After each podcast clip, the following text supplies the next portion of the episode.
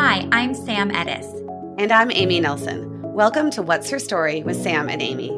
This is a show about the world's most remarkable women, their professional and personal journeys. Together, we'll hear from gold medalists, best selling authors, and leaders of the world's most iconic brands.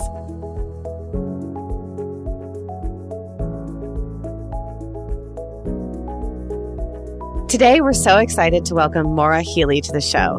Many of you know that Maura is the current Attorney General of the state of Massachusetts. I'm so excited to talk to her. I feel like Maura is one of those people that as soon as you meet her, you just not only fall in love with her, but you're just so excited that she is out there fighting for justice. And for me, you know, we were athletes at Harvard at the same time, and we have a lot of mutual friends. And I was talking to my college roommate this morning and telling her that we were going to be talking to Maura, And she had so many questions for me to ask her. And she was telling me about her basketball career as a pro. Even before the WNBA was started, she was a pro basketball player in Europe. That's not something you hear every day. What does the Attorney General do? I think a lot of our amazing listeners might not know what an Attorney General does. I'm so glad you asked. And, and I agree, people don't know. I am first of all, an attorney. I'm, I'm, a lawyer. You have to actually be a lawyer to do this job. And for me, you know, life started in this profession after law school. I clerked for a federal judge. I then went to a big firm where I was really representing corporations and board members and executives and the like. I had a great experience as a business litigator for about eight or nine years.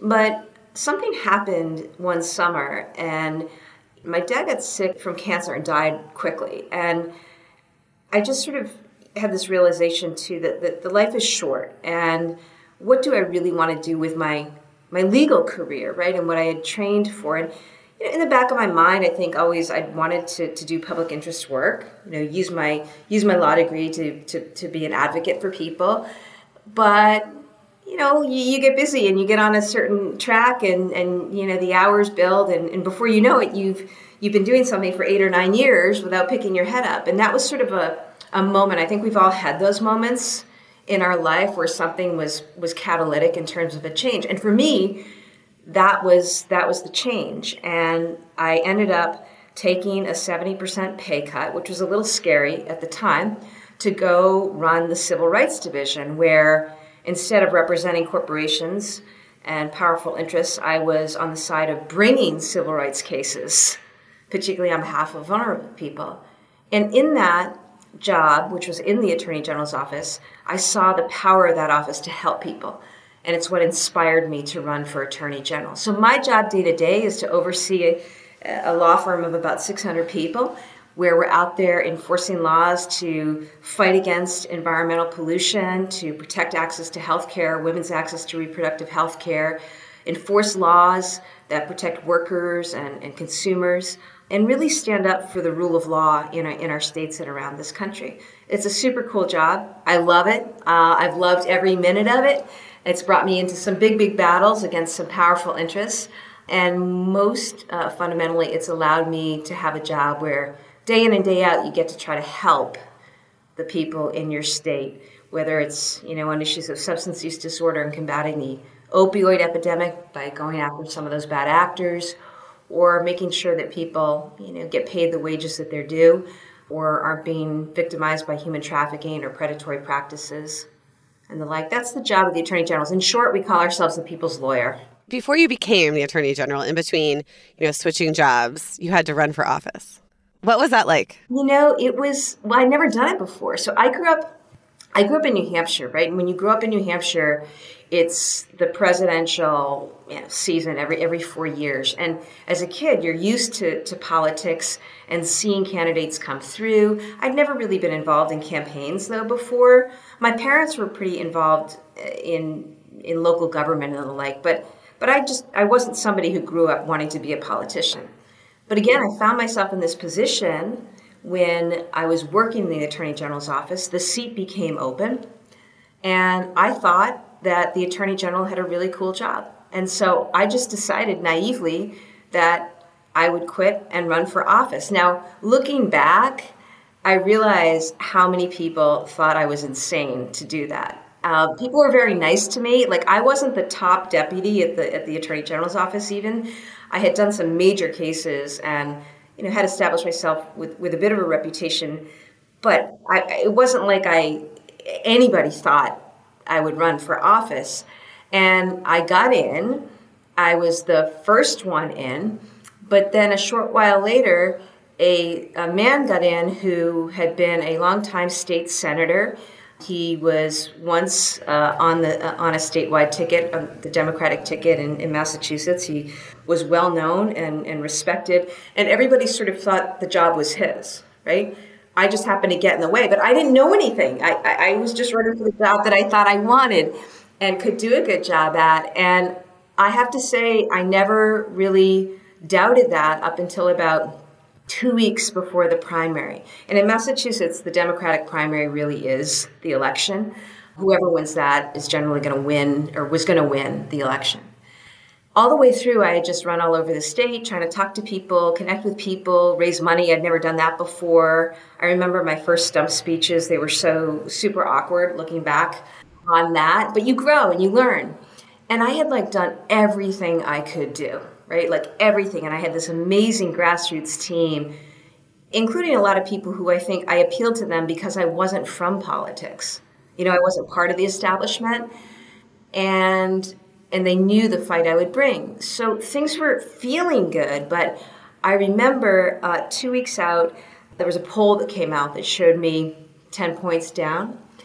And I had given a speech that morning at our Chamber of Commerce. It was actually a debate with my opponent.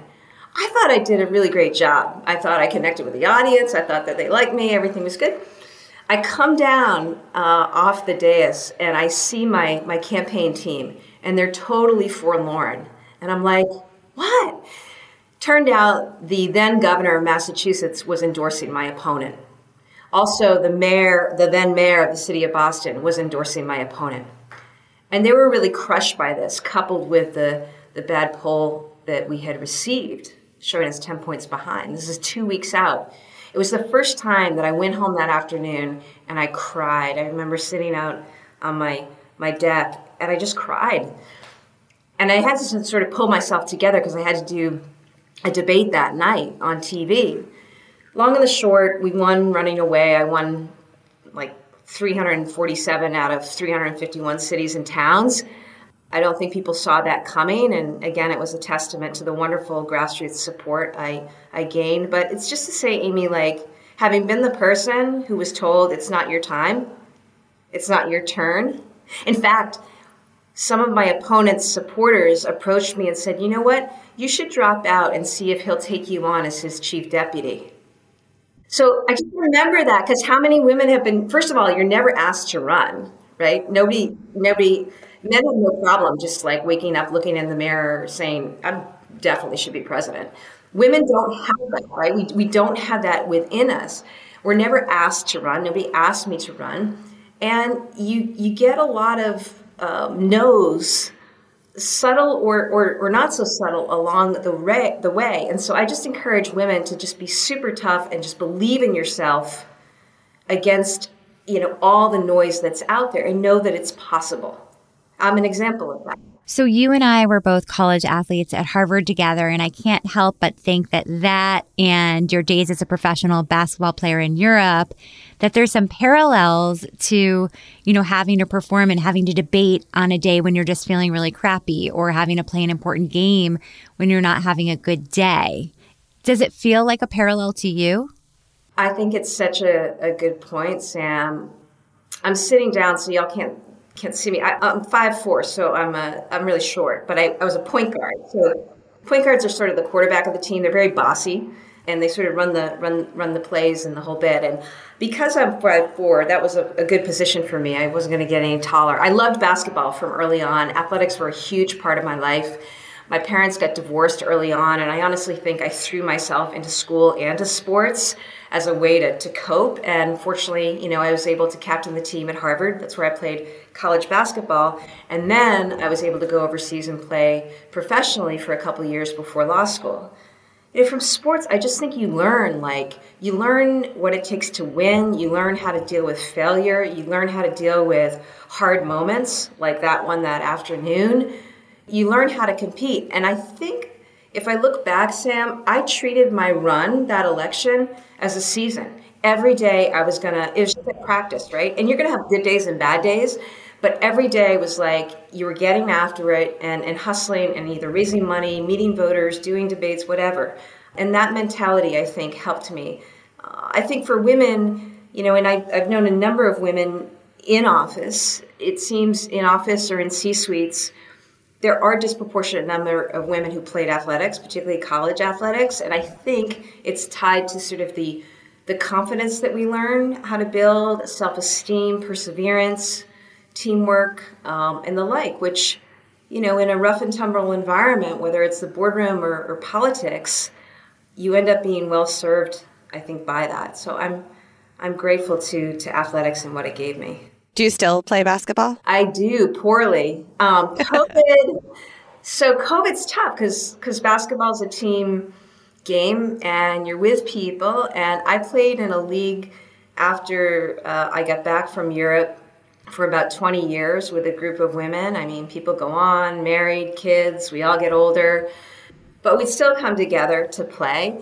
COVID stopped that. And so uh, a couple months ago, I felt comfortable and I reached out to one of my friends and we said, let's, let's get the girls out again. So we started playing, we'd meet up, you know, at a, at a playground and, uh, and play pickup and it was great. Terrible on my Achilles. Like it's different, you know, 50 is different from 40 is different from 30 and, and the achilles is where i felt it first but after a lot of foam rolling i have to say you know we're it's all set i'm also playing more tennis I've um, I've gotten back to playing tennis, which is a sport I, I've always loved. And now for a quick break. My dad works in B2B marketing, but I never really knew what that meant. Then one day, my dad came by my school for career day and told everyone in my class he was a big MQL man. Then he just kept saying things like, the more MQLs, the better, over and over. My friends still laugh at me to this day. I think it means marketing qualified lead. One thing's for sure I'll be known as the MQL man's kid for the rest of my days. Why couldn't you just be a fireman or a lawyer? Why? You ruined my life, Dad. Not everyone gets B2B, but LinkedIn has the people who do. And with ads on LinkedIn, you'll be able to reach people based on job title, industry, likelihood to buy, and more. Start converting your B2B audience into high quality leads today. We'll even give you a $100 credit on your next ad campaign. Go to linkedin.com slash customer to claim your credit. That's linkedin.com slash customer. Terms and conditions apply. LinkedIn, the place to be, to be. This podcast is sponsored by Ramp. Are you the decision maker in your company? Consider this. For the first time in decades, there's a better option for a corporate card and spend management platform. Meet Ramp, the only corporate card and spend management system designed to help you spend less money so you can make more. Most corporate credit cards offer points as incentives, but those points amount to less than their worth in real cash value. Ramp's business cards offer you cash back, real money in your pocket. Plus, you control who spends what with each vendor. And Ramp's software collects and verifies receipts automatically, which means you'll stop wasteful spending and close your books in hours instead of days. Businesses that use Ramp add up to 5% to their bottom line the first year. If you're a decision maker, adding Ramp could be one of the best decisions you've ever made. And now get $250 when you join Ramp for free. Just go to ramp.com slash easy. Ramp.com slash easy. R-A-M-P.com slash easy. Cards issued by Sutton Bank and Celtic Bank members FDIC terms and conditions apply. I'm Elliot Connie, and this is Family Therapy. My best hopes.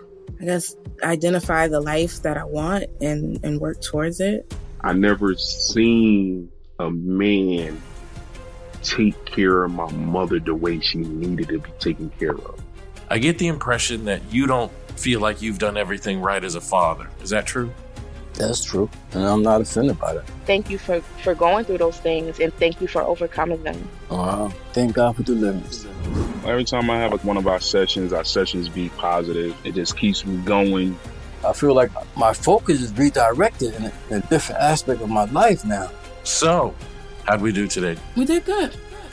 The Black Effect presents Family Therapy Listen now on the Black Effect Podcast Network, iHeartRadio app, Apple Podcasts, or wherever you get your podcasts.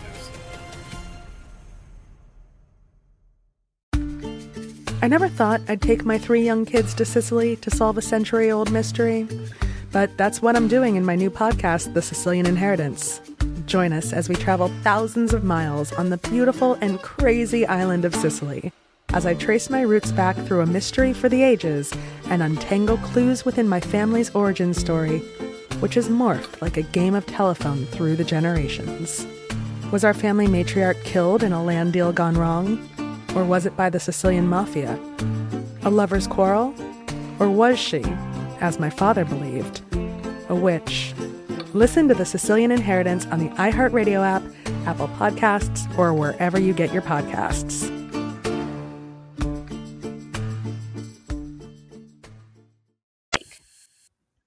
So you're the first openly gay attorney general. I read somewhere that you even chose Northeastern Law School because you heard it was a place that was welcoming and a, and a place that was good to come out. Is is that true? Yeah, you know, I did not come out until after college. I actually I think I had to go 3000 miles away to Europe to play to figure that out.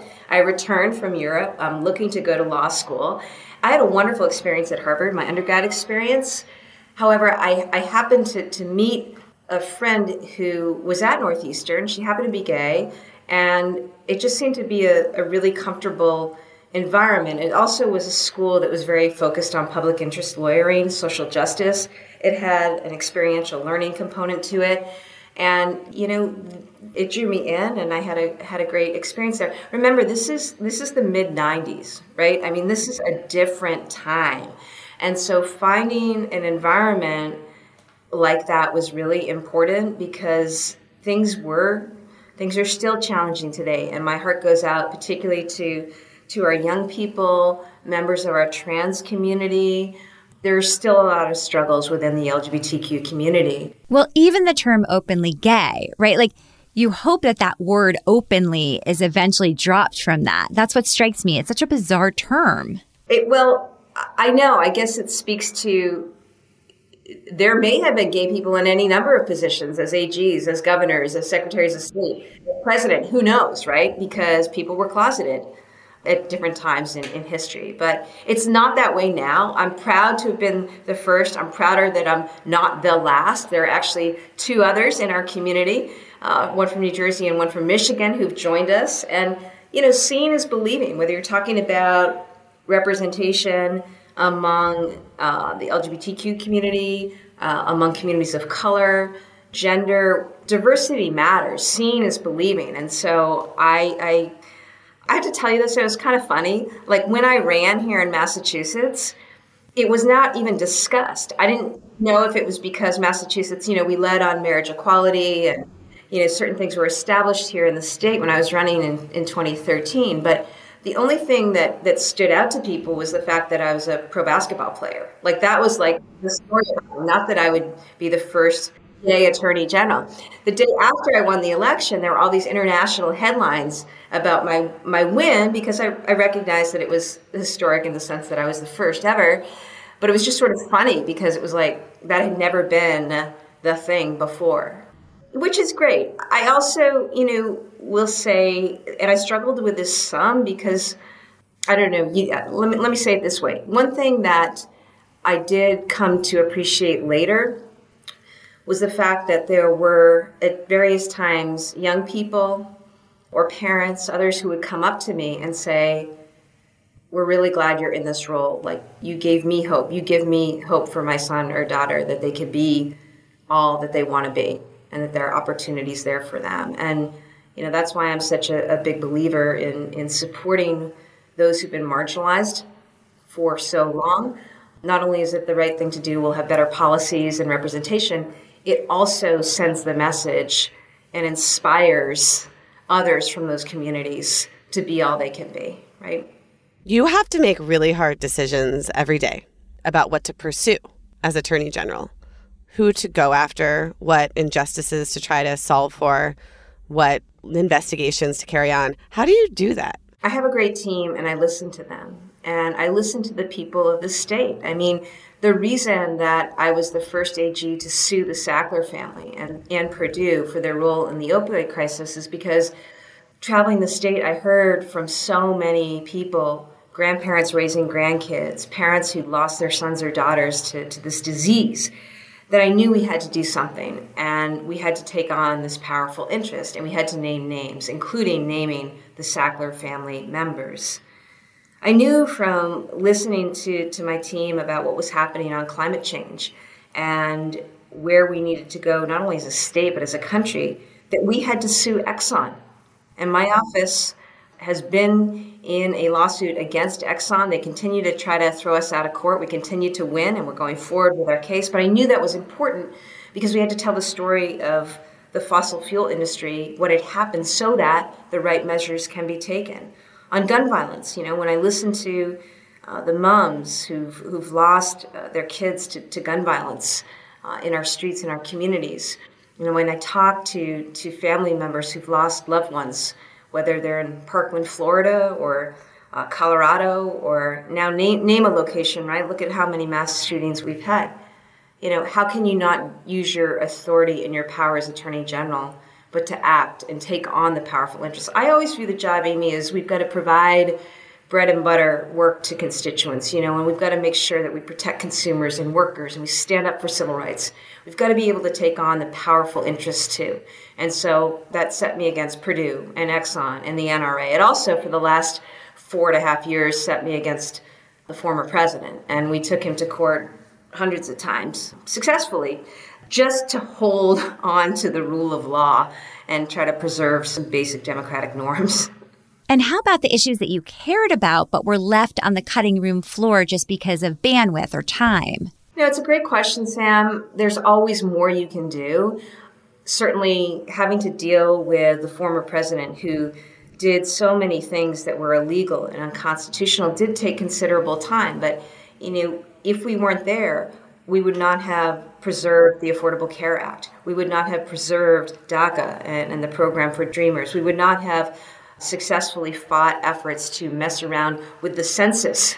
Um, you could just go through the list of, of things that Donald Trump did. We had to be there, but I can tell you that my team was ready for that and was able to do the the other work alongside. An area, though, I'd have to say where I am acutely focused now is on equity and racial justice. I mean, I started. I said I started my job in the Attorney General's office as civil rights chief. And one of the things I think we're experiencing in this moment, two pandemics, COVID, all that that's revealed about the fragilities in our healthcare system, our supply chain, who we think of as an essential worker, how we think about work now. We also saw racial disparities, right, exposed and exacerbated there. And right alongside that, George Floyd's murder. And my colleague Keith Ellison and his team did a wonderful job of prosecuting Derek Chauvin.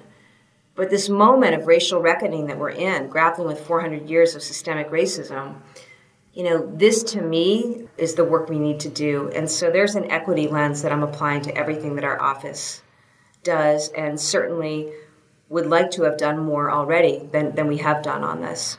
So, what are some concrete things that the office is doing to focus on equity? We take the view that you got to understand that racial disparities exist across every realm of society employment, education, healthcare, transportation, housing, and yes, criminal justice.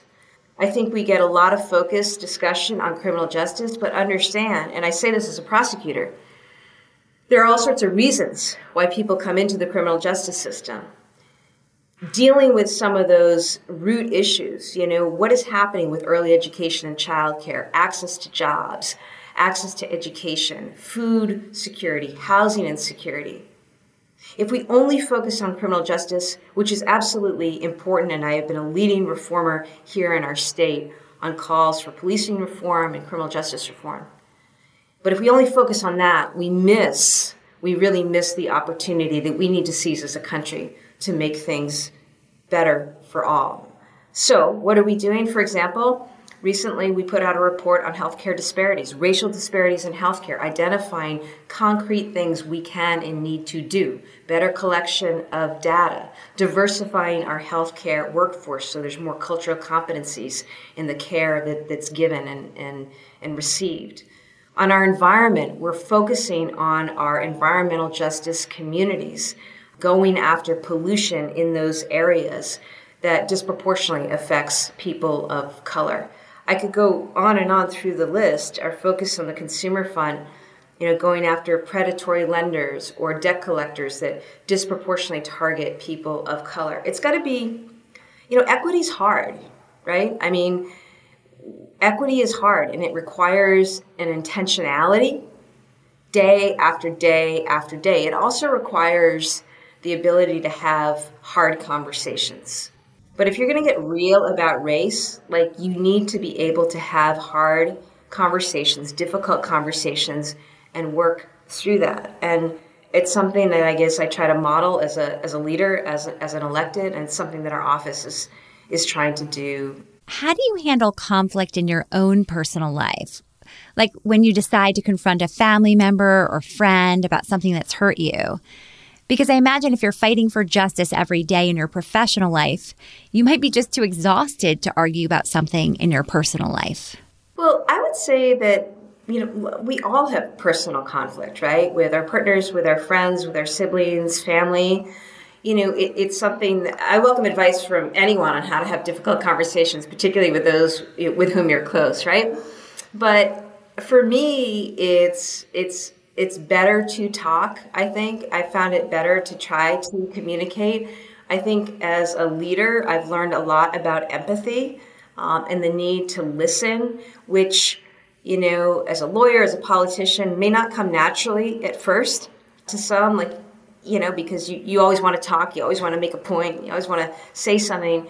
What I've learned is is the power of listening. And you listen to someone's experience you have an opportunity to register and sort of to validate that, right? Through empathy. And then you may not end up seeing eye to eye on something. Or sometimes when it comes to my, my work, I may not even be able to help that person. But we walk away from it and they walk away from it feeling heard and feeling seen. And I think that's, to me, that's a big part of what's happening in society and why things are, are not where they need to be. There aren't enough people who feel seen, who feel heard, and we need to work to change that. And we change that through through empathy and understanding, which you know, I is constant work in progress for me. To be there to, to just pause, listen, hear that person, right? Make sure not just like listen and I heard them, but like hear that person. Try to understand where they're coming from. I found this to be the case too when it comes to issues of police reform and criminal justice reform. There's so much more commonality out there than the the current, you know, media in some ways coverage of this suggests. And I understand that. I, I divisiveness drives attention, right? I mean, we all prefer to look at a car crash than than, than a pretty painting. Isn't that sick? The studies show that the, that's what people turn towards. so it's it's a little bit like how do you how do you protect yourself and, and fight and resist that that effort to turn towards the car crash rather than focusing on something you know positive and uplifting and constructive. You were on top of the opioid crisis from very early on. You were a little bit like a lone ranger against the Sackler family and the crisis. And for anyone not familiar with the Sackler story, I happen to be in the middle of reading Empire of Pain, and I highly recommend it. It's really an incredible story, and you have a huge role in it. Can you tell everyone not as familiar with the crisis and the saga what you've been through and a little bit about it? Yeah, I think this has been a matter where I've really, probably the, the, the, thing I've been most focused on as Attorney General over the last seven years. So there's a company called Purdue Pharma. It made OxyContin. Oxy came to market in the late 90s. What we learned is that over time, Purdue, which was run by this very powerful Sackler family, there were no public shareholders of this company. It was all held by this family that over time they engaged in really deceptive marketing and sales techniques. When they brought Oxy to market, they lied about its addictive nature, they lied about its efficacy.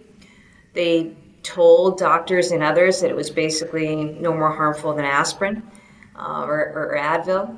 And they then worked the system, worked Congress, worked the FDA to, to basically get it set up so that they were in a position to sell as much oxy to as many people as possible at as high a dose as possible. The Sackler family also was the family that brought Valium to the market years ago. Their forebear was the person who was a doctor but actually pioneered the marketing of, of medication, right? And this, I think, story is about profits over people. It's the most egregious example of corporate greed I've ever seen. And what happened over time is that as doctors got marketed to by sales reps, the prescriptions went up, and so did overdoses. The stories that were so common you know, student athletes who got injured, prescribed oxy, and then addicted for life, overdosing, ultimately dying. I mean, I can just go on and on. So many people who who found themselves because again, these were pills that you get prescribed by a doctor, you pick up at a pharmacist. So so many people unknowingly found themselves addicted. I lost a family member in this exact way. I'm so sorry, Amy, and honestly, it's hard to find somebody in this country who doesn't know someone directly, if not hasn't lost somebody in their family. And so my heart goes out to you and to your family members. And it's because of stories like that and yours that I said about an investigation in March of 2015. You see, Purdue made a deal. They got in trouble back in 2007. The feds and the Department of Justice had, had caught up to them. And Justice struck a deal with them. And Purdue paid a big fine. And a couple of executives pled guilty. But guess what? They went ahead and they doubled down on their bad behavior. And over the next 10 years, they sold even more and more of this toxic stuff, and more and more people died, and it reached crisis epidemic proportions. So that's what I was inheriting as Attorney General, and that's what led me to open the case. I also thought, you know, as I, as I mentioned, in private practice, I used to represent businesses and corporations. I also used to represent executives and board members corporations don't just run themselves. And to me, with justice having given a pass to the executives in the past, we needed to name names and bring the accountability. And I think that's one thing that I'm very proud that my team in Massachusetts AG's office did. We did an extensive investigation. We were the first to name and tell the whole story of what the Sackler family members did. And that was followed by number, thousands of other lawsuits. Uh, we recently reached a resolution uh, because Purdue was driven into bankruptcy for the first time ever. The Sacklers, who spent a lifetime hiding behind non disclosure agreements, confidentiality agreements, are going to have to produce every single email, memo associated with this company, including attorney client privilege documents. It's going to be like 30 million documents. And, and you mentioned Empire of Pain. Patrick Radden Keefe's book is an incredible book. He's an incredible writer and researcher. He tells the story of what happened here. And now we're going to have 30 million documents, many most of which have never been seen before. I hope that they will inform public health experts going forward. I hope that they will get Congress and the Department of Justice to act to close loopholes, to, to use resources to go after corporate bad actors uh, more effectively so this never happens again. And we're also bringing back over $4 billion in, in relief that, you know, in Massachusetts is going to go directly for treatment and, and care for individuals. So.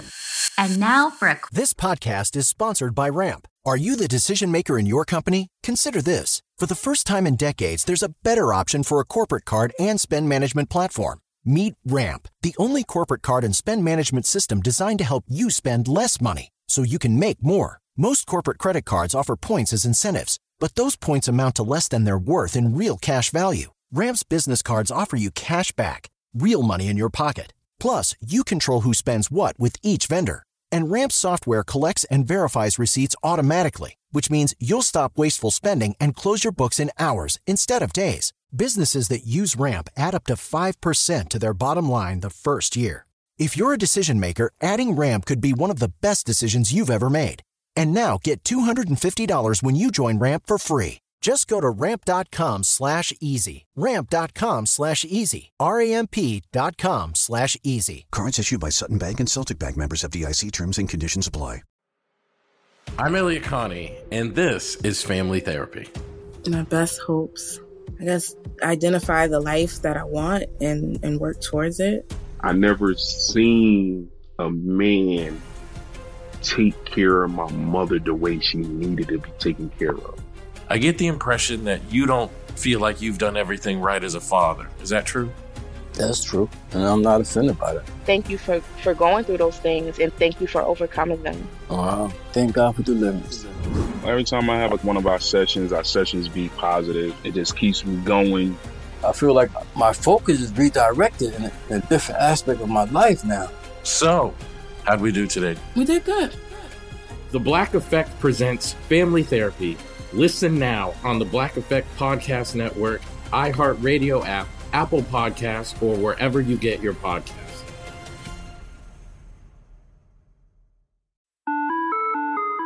Hi there, I'm Bob Pittman, Chairman and CEO of iHeartMedia. Welcome to Math and Magic Stories from the Frontiers of Marketing. This week I'm talking to the one and only Ryan Seacrest. Love the connection to people.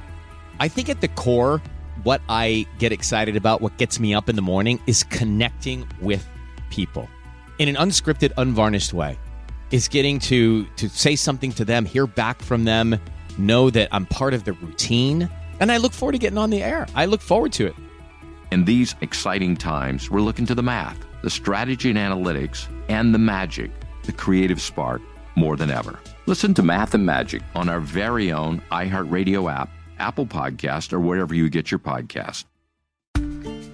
I never thought I'd take my three young kids to Sicily to solve a century old mystery, but that's what I'm doing in my new podcast, The Sicilian Inheritance.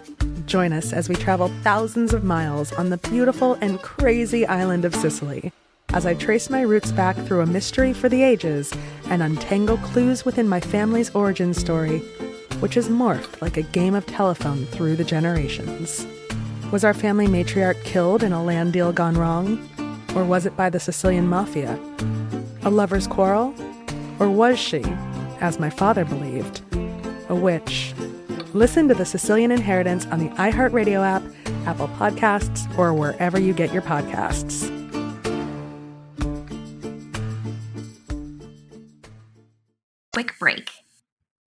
You know, you talk about with the Sackler family and with Big Pharma, one thing aside from these legal settlements, which I mean, that's thank you for doing that work. Somebody needed to, and it will change things. But on a systemic level, we need the legislature to change things. Are you ever going to be on that side of things? I hear you're going to run for governor. well, I don't know what what I'm going to do. I am up. You know, it's funny you have these jobs, but my job the term ends in 2022. So I'm taking this summer to think about it and think about whether it's this position or, or another position. I want to be in a position to make a difference, to make a contribution. I've loved public service, and I'm just going to take this time to, to, to reflect on that, and I'll make a decision.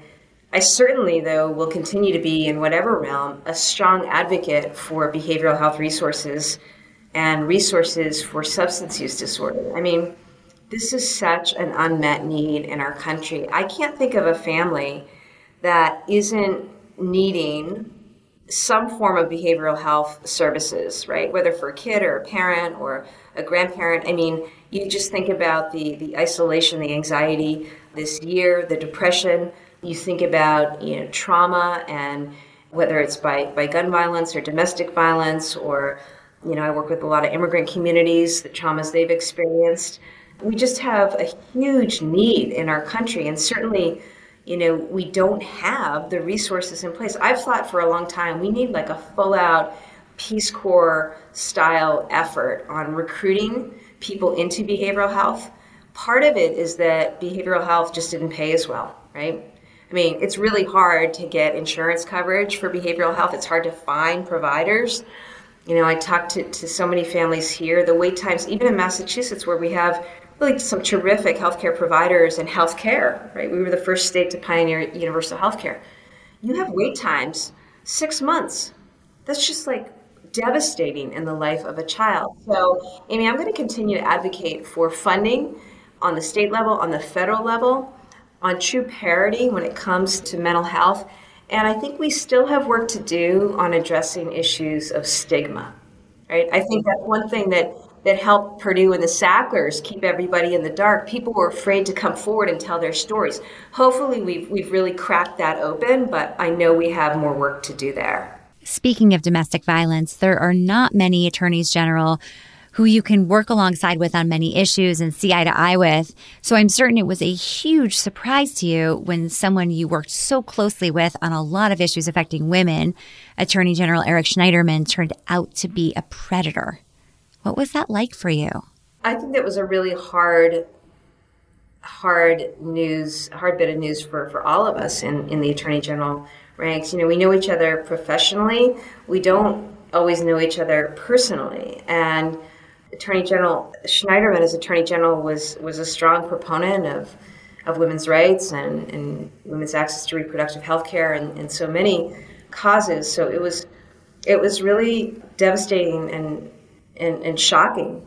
I've had the privilege of working with, with Tish James, who's the New York Attorney General, and you know we continue to work closely with New York and continue to work closely with, with colleagues um, on both sides of the aisle as, as best we can. But you know, you, you never really understand or know anybody's individual circumstance, do you?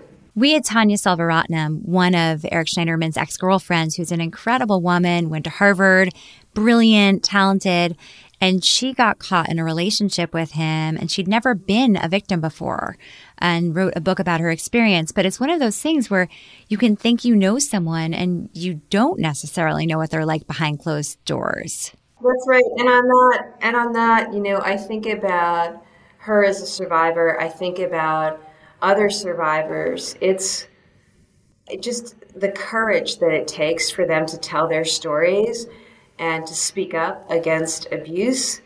You know, I, I, I just have been so in awe of and admiring the women, though not all women, certainly there are men who've been victims of, of sexual violence as well, but, but the survivors who've had the courage to tell their story. And, you know, that's important for accountability. It's also important for like a reset in culture, isn't it? Like, I think following Me Too, there are certain things, whether people believe it or not, they're saying the right things you know, they're saying the right things about what's acceptable, what's not acceptable. Uh, we need to continue to push for that, make that, and actually make that internalized and real and genuinely felt everywhere. But I do see a lot of progress on that front.